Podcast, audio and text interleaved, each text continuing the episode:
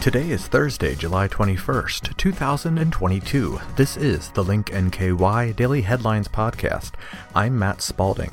On today's episode, Republican voters now outnumber Democratic voters in Kentucky. Kenton County continues expansion of high speed internet. Campbell Board of Education to redraw maps after federal court decision. And CVG sees best month for passenger volume since pandemic began. Republican voters now outnumber Democratic voters in Kentucky, reported on by Mark Payne. For the first time in the history of Kentucky, the number of Republican voters is higher than the number of Democratic voters. Republican voters now tally 1,612,060 compared to 1,609,569 registered Democrats. After a century and a half, the birthplace of Lincoln has finally aligned with the party of Lincoln, said Secretary of State Michael Adams. Today is a grand day for all of us in the grand old party who have worked so hard for so long to advance our goals of limited government and personal responsibility. The Republican Party of Kentucky found the milestone to be historical, and its chairman, Mac Brown, said the RPK cements itself as the majority party in Kentucky. This did not happen overnight, and we didn't do it alone, Brown said. This day has been decades in the making and is only made possible by the hard work and effort put in by so many. In Kentucky, the legislature currently has a Republican supermajority. The Senate boasts 30 Republicans to 8 Democrats, and the House having 75 Republicans to 25 Democrats. But it wasn't always that way, with the Democrats historically having a strong arm on the legislature and in the governor's office.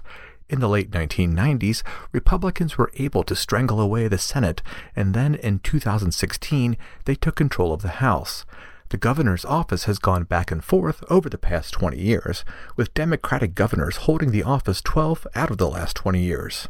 Republicans have never had a trifecta of the House, Senate, and governor's office, but they'll be looking to do that in 2023, with Republican control of the legislature looking to stay through the 2022 elections. The Democratic Party is also thin in northern Kentucky, where only two Democrats represent the three northernmost counties of Boone, Kenton, and Campbell County.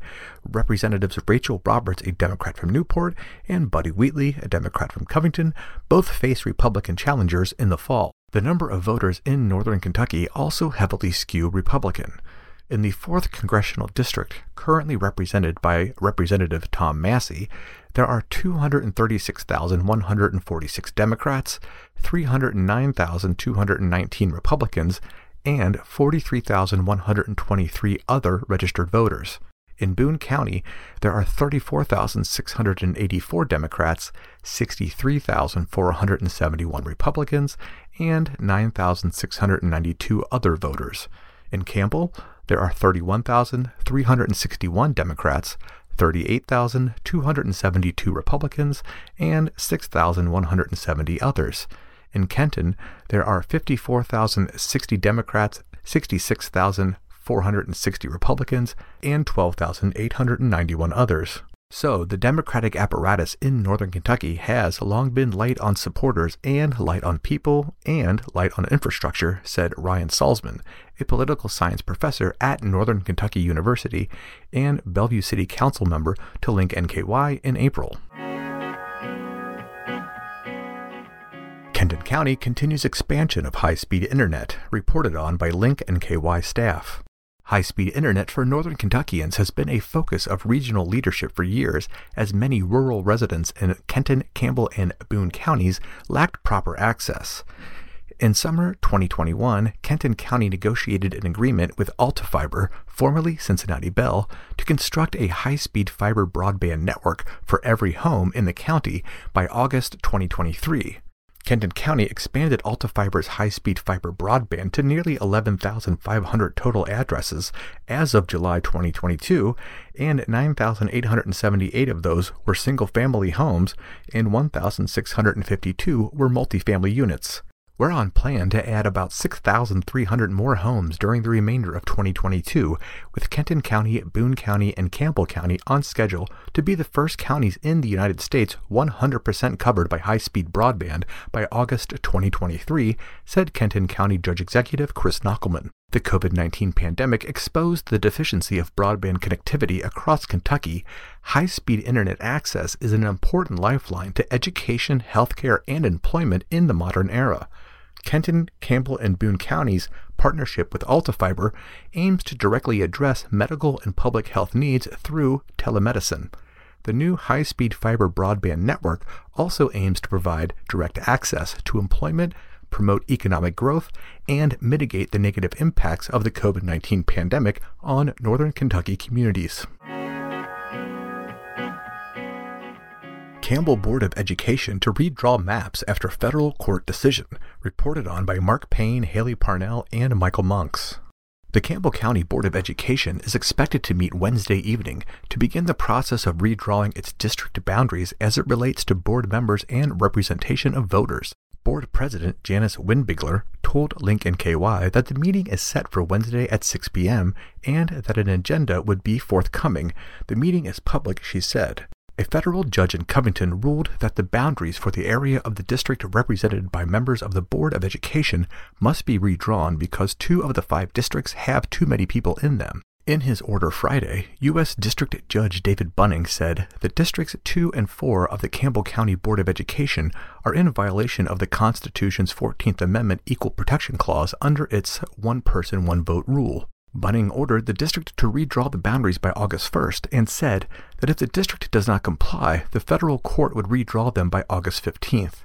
Charlie Coleman, one of the plaintiffs in the lawsuit and a former Campbell County commissioner, said that the Board of Education seems to think that the law doesn't apply to them. While the five members of the boards of education in local independent school districts like Covington or Newport are elected by all voters in the school district, county systems like Campbell are separated by districts.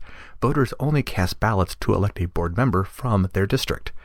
Which makes you wonder why they wouldn't want those evenly populated, Coleman said of Campbell County. In 2019, Silver Grove School District dissolved, leaving the school district to be placed in District 3, which isn't one of the districts mentioned in Judge Bunning's decision. Under Kentucky School Board redistricting statutes, division boundaries are meant to be as equal in population as possible, but they don't need to have exact population splits. Further, they are required to change these boundaries every five years, except in the case of a merger of districts, such as the case in Silver Grove. CVG sees best month for passenger volume since pandemic began, reported on by Haley Parnell. As spring break travel season turns into summer travel, the Cincinnati Northern Kentucky International Airport, CVG, has seen passenger volumes inch closer to pre pandemic levels. CVG recently reported passenger volumes approaching 90% of pre pandemic travel, the airport had 363,500 passenger enplanements in June, the best month for passenger volume at CVG since the pandemic began. The airport welcomed back many international and domestic flights in May and June, which have helped increase travel, according to a press release from CVG. On May 15th, Air Canada returned nonstop service to Toronto Pearson Airport twice daily, before the busy Memorial Day weekend, Frontier continued its service to Philadelphia and Raleigh Durham. In June, Sun Country welcomed back service to Minneapolis St. Paul, and Allegiant resumed nonstop service to Norfolk, Virginia and Providence, Rhode Island. A news release sent by CVG also said service additions would continue over the year, including Delta resuming nonstop transatlantic service to Paris, France on August 2nd. And those are the headlines we are following for Thursday, July 21st, 2022. The Link NKY Daily Headlines podcast and all Link NKY podcasts are available through Apple Podcasts, Google Podcasts, Spotify, and linknky.com. Please subscribe and tell a friend. And for more on today's headlines and to see what else is happening around Northern Kentucky, visit linknky.com.